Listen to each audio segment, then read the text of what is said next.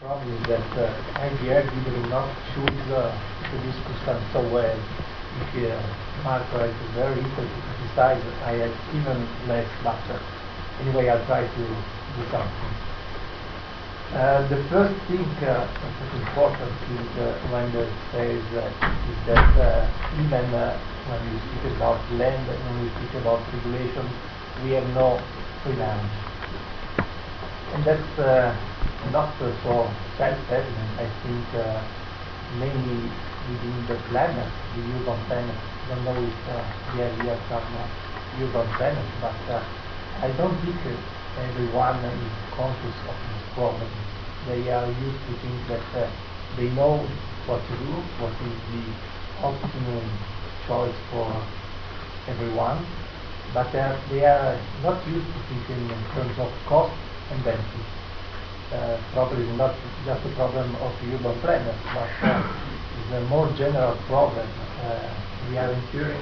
We know, some of you know what we think about the theory online. We are very critical of it because we add in terms of cost and benefit. If you hear politicians and bureaucrats to speak about this line, you always hear just about potential benefit, not cost, not proportionate cost, what we can do with the same money in other way, using this money in other ways. The same we have, same problem I think we have with land regulation. I think there is room to debate how much regulation make houses more expensive, but not if. It is very difficult to say there is not a right answer. There are two ways. First, the main one is we have less supply, so prices increase, but we have also another effect of regulation. You restrict competition on supply side. We have less competition between firms.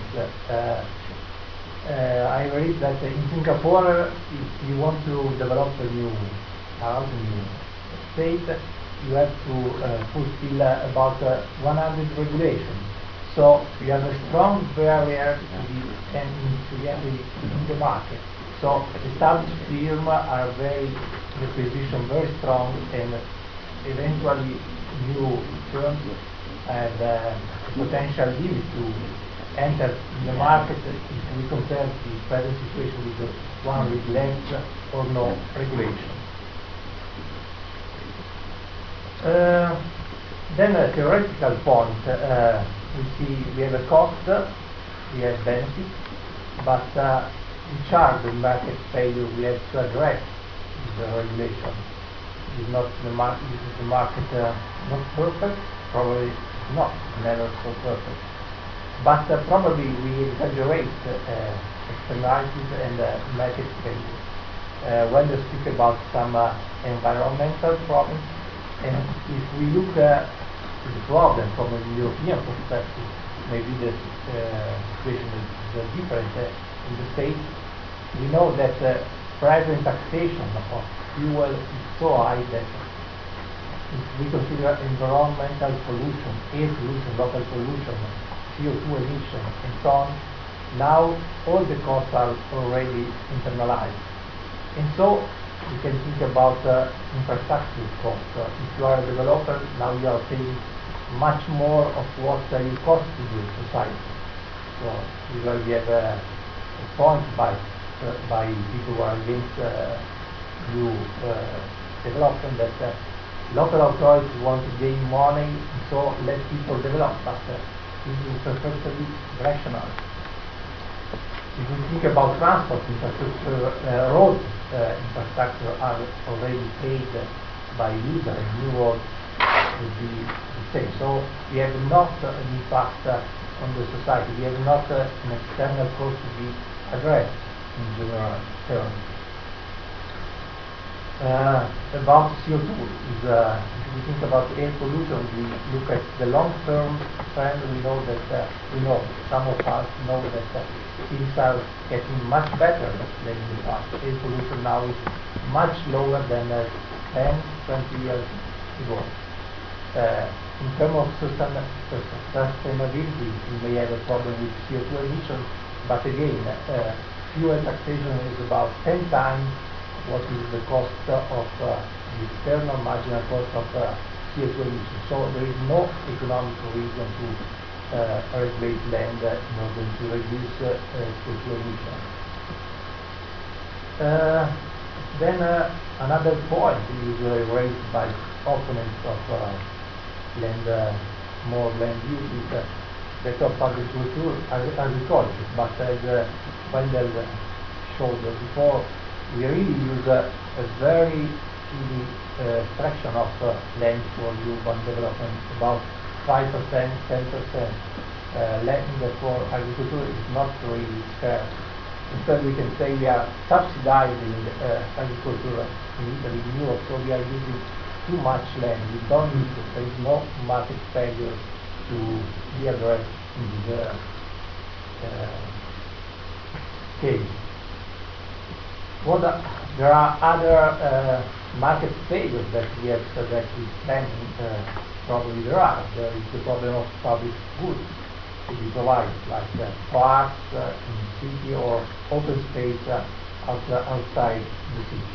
It is not really easy to price these amenities, and there is a market failure. But anyway, probably planning is not the best way to deal with this problem. To say you can develop here, you cannot develop there, because we don't know what we lose when we preserve a certain area. The other point we may raise is if a central planner area can get all the information it needs to make the optimal choice. I think now there is anyone who believes that the economy could be central planned. Why this would be different for land use? My opinion so is if we cannot give away all regulation, is we have to change the kind of regulation, and this regulation should be based more on price and not on a fixed land use limit. Can we go in that direction? Is easy? I don't think so easy. And some number may help us to explain why. I found this number in a recent paper by a London School of Economics scholar, which is named Paul Chazire. He looked at the situation in READ in the UK, and we see that if you have an hectare of agricultural land where you cannot make development, this land is priced about £7,500. If the same land, a nearby land, may be developed, the value of this land is about £6 million, so 700 times more. So we have people in the bureaucracy, in the administration, who can change the value of the land about 700 times. Are these people able, they want to live with enormous power?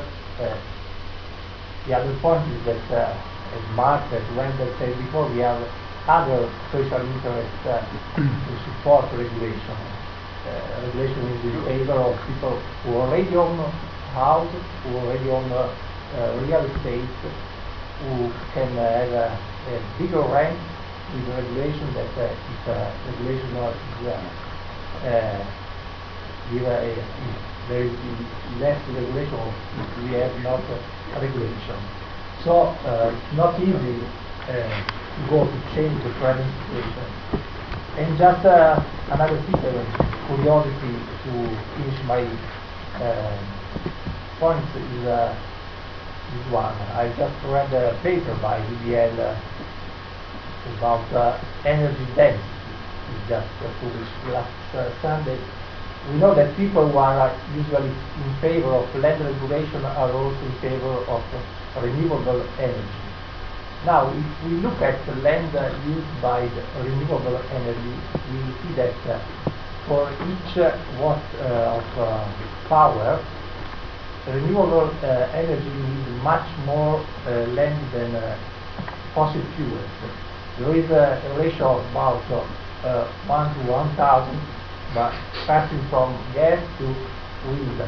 So we are not considering the problem of scarcity of land in this case, and we are really subsidizing every kind of thing. Again, we have a different kind of intervention. Maybe the best thing is, we can do if we want to regulate, is to put the price on carbon, on externality, and not try to do what we cannot do at all. So we are already doing not for the public good, but probably for private or very limited interactive person. And that's all. Yeah, thank you.